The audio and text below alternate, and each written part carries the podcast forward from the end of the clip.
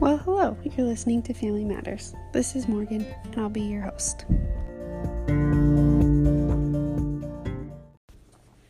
Hi, today's episode is going to be about repentance and forgiveness in family life.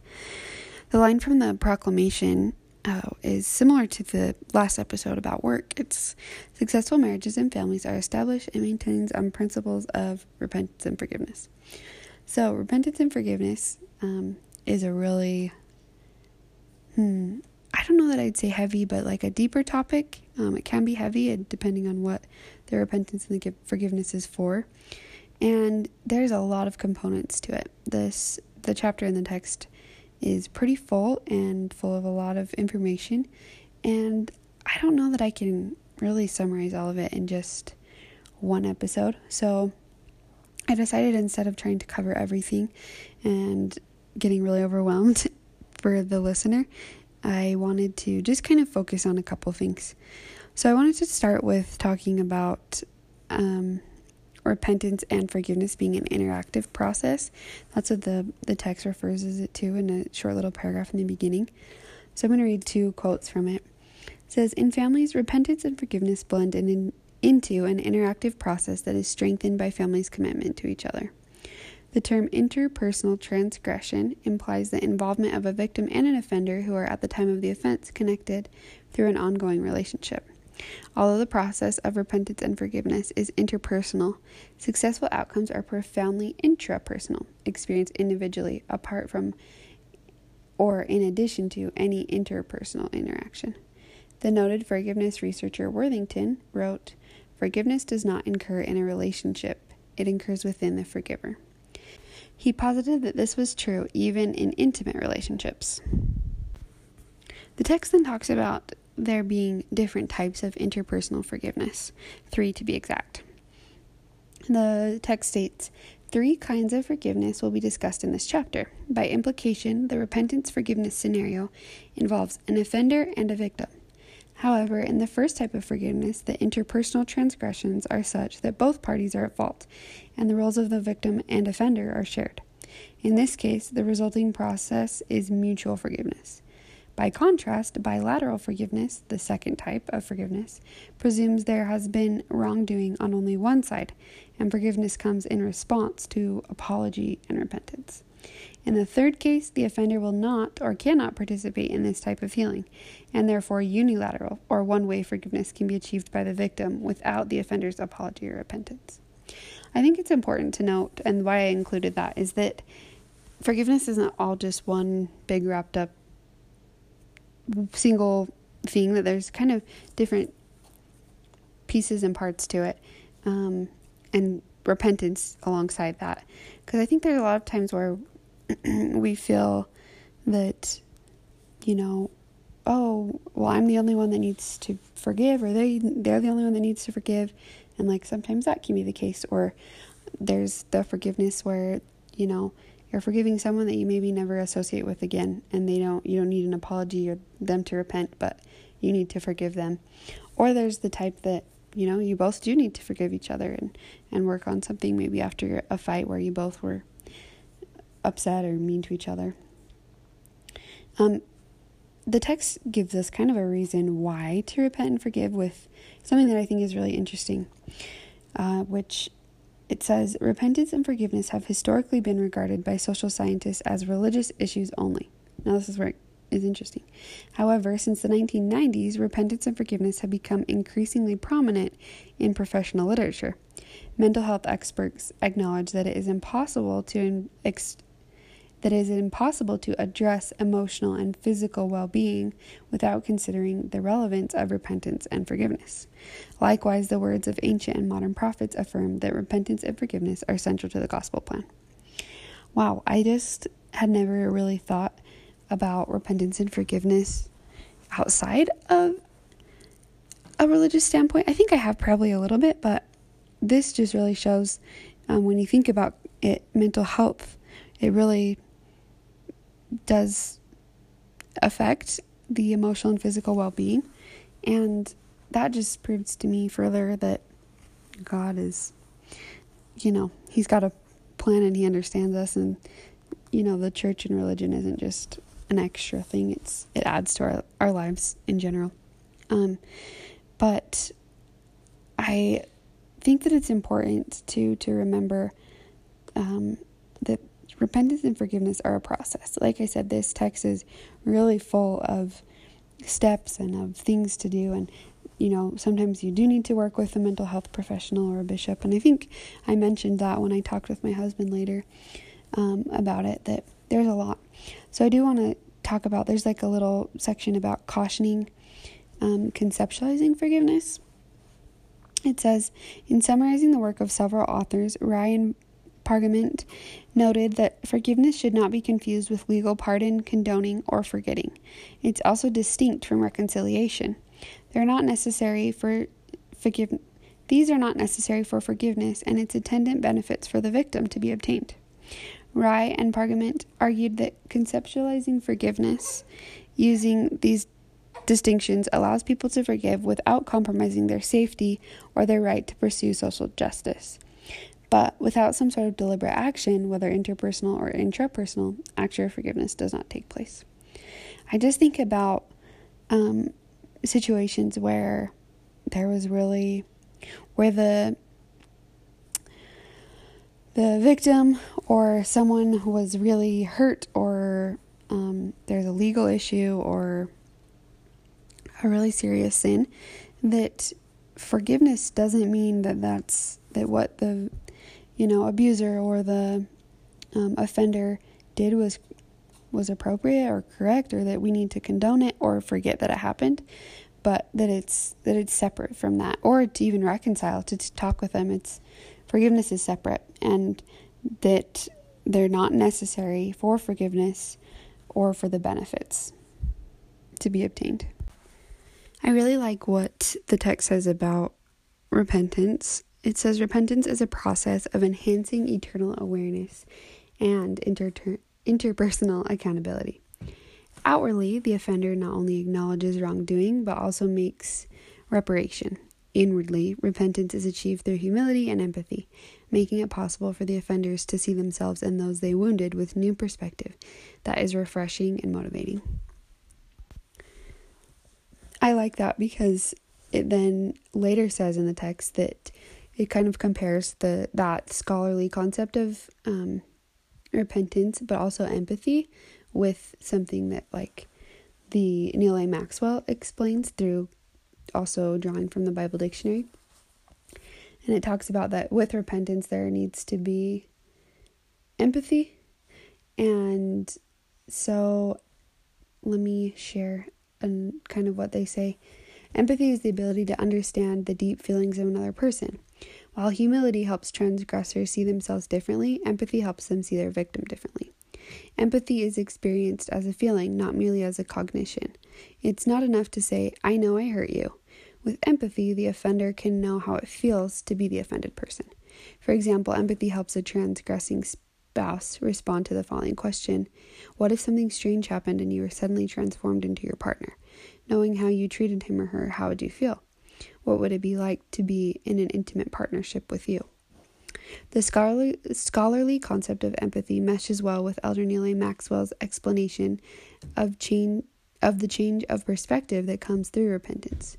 Drawing from the Bible dictionary, Elder Maxwell taught that repentance is a Greek word which means change of mind, such as changing one's view of himself, God, the universe, life, others, and so on. In attempting to repent, Elder, said Elder Maxwell, we are actually progressing toward what Paul called the mind of Christ. I think that is ex- a really great explanation, scholarly, of empathy and repentance, as well as um, like spiritually or maybe in like religiously. Um, it really is a change of mind, changing its changing your views, etc. The text also says that repentance is more than an apology; it's a humbling, all-encompassing experience. I think oftentimes we think of repentance in the terms of, you know, especially little kids, they just say, I'm sorry, but it's more than that. There's an all accompanying experience. There's um, talks about the steps of repentance actually in the chapter according to the Church of Jesus Christ of Latter-day Saints in one of their books. And those steps are recognizing the sin, admitting to ourselves like that we did something wrong, feeling sorrow, Um, so I think that one sometimes is confused that we have to feel sorry for the sin. And I think that's the only way for repentance to actually happen. So it's not that we have to try to make ourselves feel sad that that will that one will come naturally. And then to forsake it, so stop doing it. And then to confess. So confessing doesn't just have to mean um, confessing to the like a church bishop or something, but also just confessing to the Lord, especially if it's a sin that isn't huge, and um, and then make restitution. So wherever it's possible to try and right any wrong that we've done. And I think sometimes that happens within ourselves, but especially in terms of like with our spouses or in our family, that, that those repentances a lot of can happen on a day to day basis um, or week to week. That there's always going to be times when we um, make a mistake, the small ones at least, and um, to be able to go through those steps and repent uh, can be really intimate and really join together a relationship as you go through those processes, um, which my husband actually mentioned later on about his experience with his dad when um, he said that one of the best things that he saw in his dad was to um, to to see him admit that he had done wrong and, and repented and changed.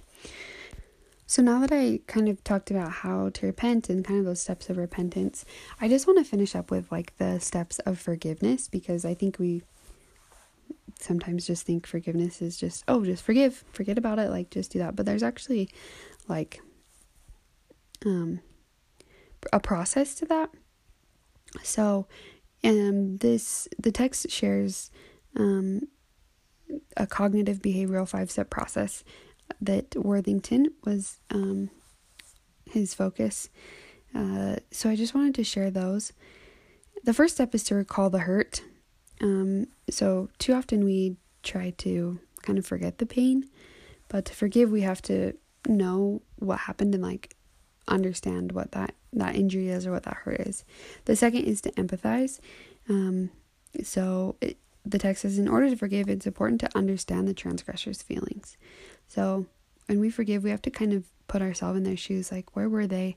You know, give them the benefit of the doubt. Understand that maybe they were having a really bad day. Maybe they were going through some own their own pain.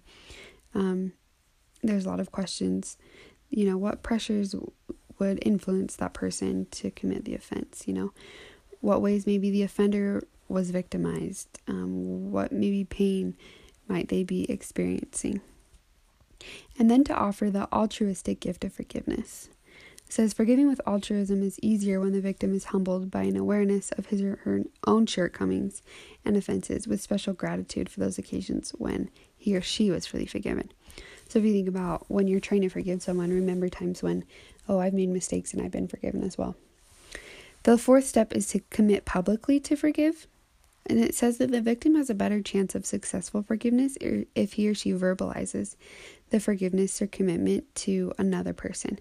So, for example, telling your friend or a counselor about the decision to forgive. Sometimes it says you can write a letter, make a journal entry, or create a certificate of forgiveness, kind of making that that public accountability of forgiveness. The fifth is to hold on to forgiveness. After completing the forgiveness process, victims may still be haunted on occasion by the pain of the offense. During this stage, it's important to move forward. When thoughts revert to the painful injury, the victim is reminded that the decision to forgive has already been made. He or she does not have to repeat the process.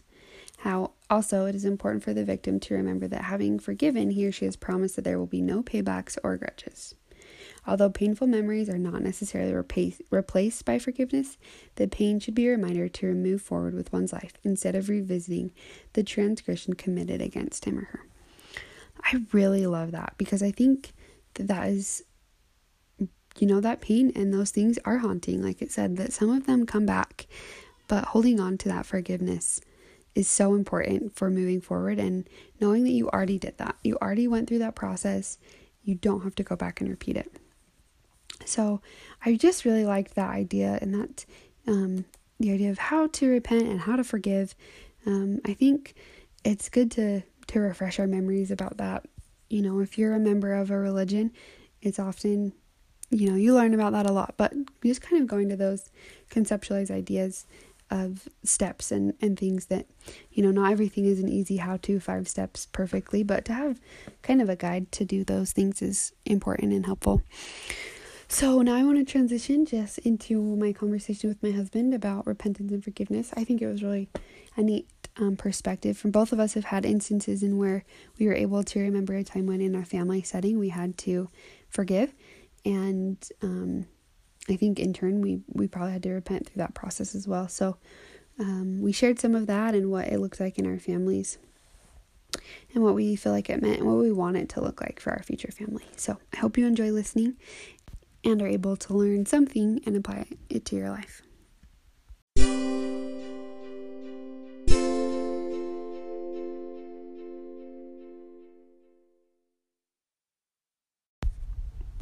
So I'm here with my husband Hunter, and we're going to be talking about repentance and forgiveness.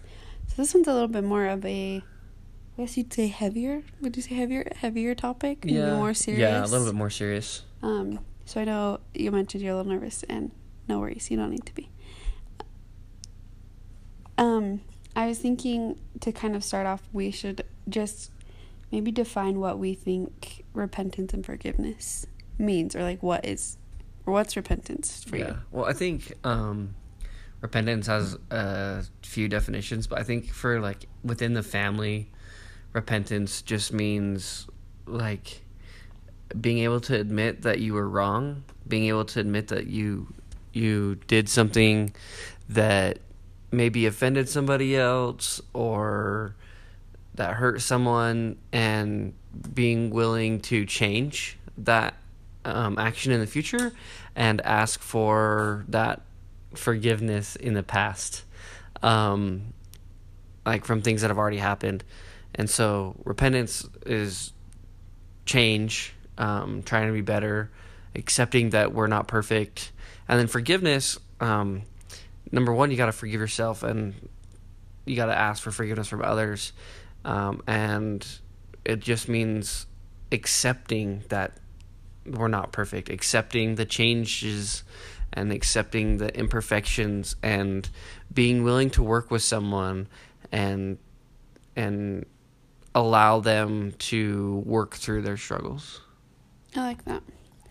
Um, I was in, I think it was my freshman year of college, and I was in an institute class, and the teacher always said, "Repentance is just stop, turn around, and start doing good," and I don't know why that stuck with me. I think it's just a really simple way to think of repentance that because I think sometimes when we think of repentance is like this big huge sorrowful practice but mm-hmm. right and it's like negative but it's just like right. stop doing something that's maybe not the best for you or for others and start doing like something that turn is. and start yeah start doing something that's better yeah that's repenting i think yeah i agree i think I think uh, in our language, repentance is a negative word because it means that you failed or you did something wrong, um, and that's it shouldn't be looked at as negative. It should mm-hmm. be that you're trying to be better. Yeah, and, it's a and it's a joyful thing. Like it's you're improving, and we have to suck it up a little bit and realize that we're not perfect. Like we do mess up, we do make mistakes, and we have to try and be better. Um, our world tries to tell us that we have to be perfect and expects perfection, and if you're not perfect, then you're a failure. And so we don't want to think we have to change because we want to think of ourselves as perfect, and that's just oh, yeah. not true. I totally deal with that. Like, I'll even like I think repentance is great. Like I'm like, yeah, good. Like we can repent. It's awesome. But I always feel bad when I look back and be like, oh, I had to repent for this. Like I had to change this. I had to repent this. I had to do that. Mm-hmm. I also think repentance is looked at as like oh, you only re- have to repent if you do some big, huge sin. Yeah, but like if you're like a sexual sin or, or murder, murder, or, something, something like, crazy. Yeah, no, but like, repentance can. Or you did drugs or whatever, but yeah, repentance can be like, oh, I need to repent for just like not reading my scriptures for a long time or like yeah it's just like i think that's when you can look at it as more as change and it doesn't have to be yeah. so scary yeah that's that's the best definition i've ever heard of it is just being a change for the mm-hmm. better yeah a change of heart um, um, and I guess I guess forgiveness for me, I think going along with you, it, it's, um, like not like I mean Christ forgives us, right? Like that Mhm. forgiveness is ultimately um for like us, like Christ forgives us, but then it's also oh, I don't know how to say this, but like it's not for the other person oftentimes. Mhm. I think sometimes it is like I want to be forgiven from like by you when you're Mhm. mad, but a lot of times forgiveness is an individual thing. Yeah, like I think it's an individual thing, but also I think forgiveness is more important for the forgiver Yeah, yeah, than the I mean. forgivee. Yeah. Like I think it's more important for me to forgive you than you to be forgiven cuz Yeah. you can move on Mhm. if you have if like I haven't forgiven you, you can move on and you can go have a totally different and life change and repent and- and change. But if I don't forgive you, the only person that's hurting is me Right. and it's it's just a grudge and just makes me feel more negative and i've noticed when people don't forgive they just feel resentment and anger Hard and and bitter. hard bitter emotions and and then you can forget what you're mad about and still be so angry and Not even know why. not even know why and then you can't change then it be, Oh, the, yeah. the, then it's you, it's you having to repent because you can't Yeah. forgive and it makes the change way harder Yeah. So why do you think? I guess we've kind of talked about it, like why, if there's anything else out of why it's important for Mhm. us to forgive, especially in a in our family setting. Yeah, I think especially between a husband and a wife, Mhm. I think it is so important to be willing to make small changes and be willing to forgive. Marriage can't be one-sided. It can't be one person demanding the other person change everything about themselves. That's Mhm. not going to work. Yeah. But at the same time, both of you need to be willing to change a little bit for the other person and be willing to forgive the other partner if it if they make a mistake cuz we all are going to and if you made a mistake you'd want them to forgive you so definitely go ahead and forgive them when they make a mistake Yeah. I think it's important just because one like it's necessary for us like an individual to be happy. Like yeah for me to be happy, I need to repent and forgive. right Like you had talked about, you get Uh-huh. so bitter and hard. And then like as as each individual person in a family Uh-huh. is happy, like usually your family's happier too. right yeah And I think like you said, it the, a marriage is not going to work if you're not going to be willing to yeah because we're gonna screw up. And I think an, a big thing too that's important that I hope that we can do with our family is me as a mother, like as a parent, Mhm. I want to be able to show my kids that I'm that I have to Mm, repent, right? right, That and I it- make and I mistakes have to and change. apologize and yeah forgive because well I think yeah. sometimes there's this idea that like, oh, your parents like they they make mistakes, but they aren't repenting, they aren't being forgiven or or forgiving or whatever, Mhm. and that that's more of like, oh, you're a kid, you make all the mistakes, but Yeah. Well, and I think I agree with that, but I I I also think something that's important for our family, for any family really, um, is to not let resentment sneak in and not let anger and those emotions get in. Mhm. Um, I think forgiveness and repentance are good ways to avoid that. Mhm. I think that if we don't forgive, we don't repent and try and change, then resentment sneaks in and and anger and and all that those emotions do is split people apart. Mhm. Whether it's a husband and a wife, a father and a son, mother Mhm. daughter, whatever the Mhm. relationship is, if resentment is there, it's going to cause cracks in that relationship and it'll break trust. If if you can't forgive and you can't re- change, then it's going to break trust and that's going to break down the relationship. yeah. While you're talking, I also thought like in the same like with the, res- the idea of resentment, Mm-hmm. I think that also can come like, oh, how do I say this? In the book, it talks about not using repentance or forgiveness in a way that's like that's wrong. So, Mhm. say a child is abused by their parent, right? Mhm. And the child doesn't need to repent for that, No. but they like might have this idea that like, oh, well, I wouldn't if I wasn't doing something wrong, they wouldn't hurt me or Mm-hmm. or like if we just forgive and forgive and forgive and never like have a productive conversation Right. and like we just let like okay, it say you know say you're doing something to like hurt my feelings a million times, and I just forgive you, and Yeah. Well, and so that's where I think that's where the repentance comes in, is Yeah. where like I would need you to repent by just change, like by changing. Yeah. Yeah, I agree. And I think um, that honestly, like, that's like bullying. And Yeah. like kids that get bullied, they they let it go, let it go, let it go, or forgive, forgive, forgive, and then they just can't take it anymore. And you just get resentful. Right? and yeah, and In so you, way, you you you got to have those those conversations Yeah. to that those are important. yeah, I think so. Just like communication comes Mhm. into repentance. Yeah, for sure. And then it's a process. It's not just like, okay, I forgive you. Like it is sometimes with like Yeah. the little stuff. But I think if bigger things happen, Yeah, it's not like okay, I repented, I'm good, I changed. Well, it it you- you're not going to change overnight. right? You're not going to forgive someone overnight if you've had resentment towards them for eight years. Like Yeah. y- it's going to take some time, and you got to let it take time. Yeah. Um, and with bigger things, you might need help. Like you might need a therapist to help you work through Yep. it, or or bishops, or whatever. yep. Um, but have you had any like? I know this is kind of a bigger question. So, off the top of your head, do you have any experiences where you feel like in a family setting, either you've seen your parents repent or Mhm. forgive, or you have, Um.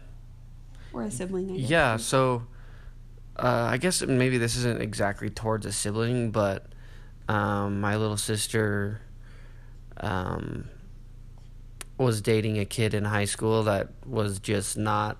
It was not a good situation, um, and you know about this, but um, for the listeners, it wasn't a good situation, and I hated that kid. Um, he uh, was not at all treating my sister how she deserved to be treated and was manipulating her and hurting her and emotionally abusing her and I had had it and I wanted to just I really wanted to hurt this kid and I didn't like it. And there was very a lot of close calls um, but I graduated from high school and I left and my sister figured it out and tried to break away from him and tried for a couple years. And anyways I came home from an LDS mission and saw him at a stake conference one day and I just looked him in the face and this had been years I guess since things started and I for some reason just felt like I need to forgive that kid. He's doing the best he can now. And I just I didn't have to go have a conversation with him. I didn't but I just forgave him and felt, you know what? God loves him too and he's trying to figure things out. And that was like the hardest thing I've ever done because he hurt my sister Right. and I I'm an older brother and protective of her and to just forgive him and just let it go. What do you think that's done to your relationship with your that sister? Like, do you feel like that's helped it, or Um yeah, I think I think we have a better relationship now. Um, because I think part of me being resentful towards him was resent, resentful towards her that she let it happen even though it wasn't her fault and and I know that like that sounds horrible but like the fact that it happened and I couldn't do anything yeah, like I I was a little bit resentful for towards her cuz she wouldn't let me get involved mm-hmm. and didn't see that it was a problem and wouldn't let me help. And it's a good thing because I wouldn't have really helped. But yeah? I was gonna say, I think probably you forgiving him made it so that your relation you didn't screw up your relationship with that Right, sister yeah. because you probably would have. yeah, it totally prevented a been- lot of problems. It would have been a disaster had I tried to intervene. Yeah. And probably if that moment and you're not forgiving him in that moment and you going up and making some having some conversation with him, even those years later it could have been really harmful to your relationship, I bet. And I think, I mean, it's all in the past now, and and it's been years and years, and we're all happy and good now. But yeah, I I think it taught me some good lessons of of fixing that. So I've had an experience um, forgiving, I guess, when I was growing up. My family wasn't very active in the church. They're still not really. I mean, my my brothers are, at least some of them, and my mom's starting to come back and stuff. But it was really hard for me because I stayed active in the church, and so I think I blamed a lot of behavior on their inactivity or like that we disagreed, and so I think it, and it caused some contention. I think looking back then, I probably wouldn't have said that necessarily, but before I went on my mission, I was really struggling.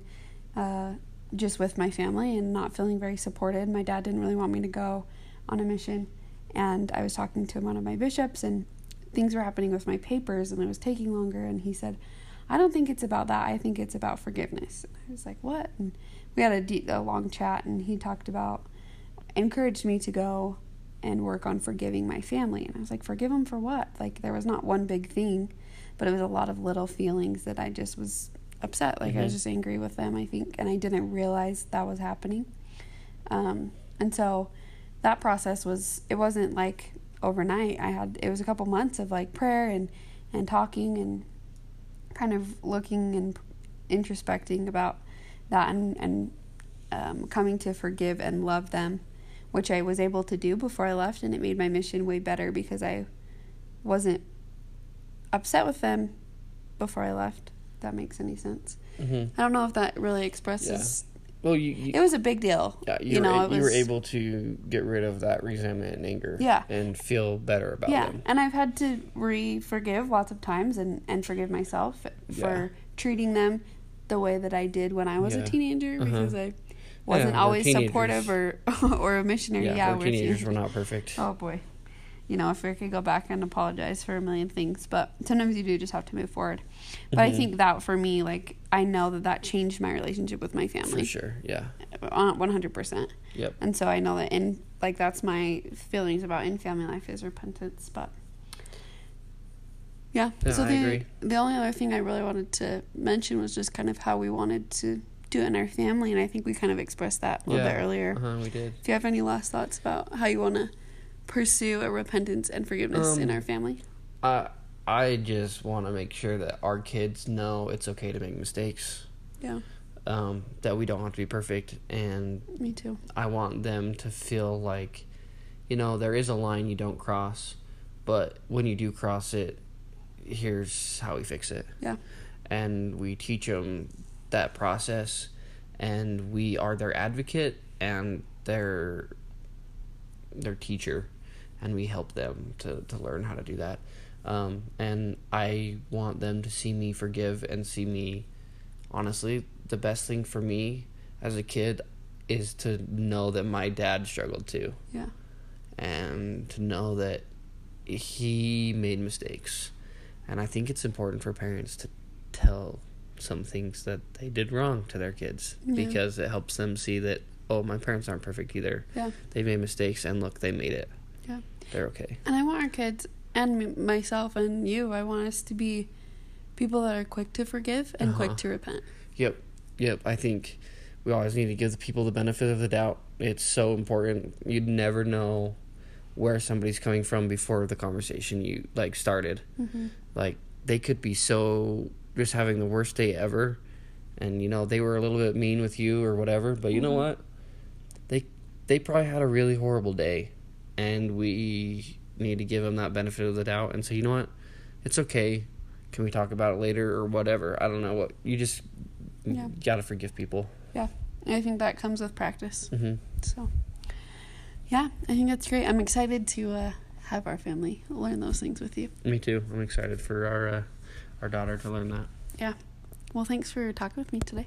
Mm-hmm. It was good. It was.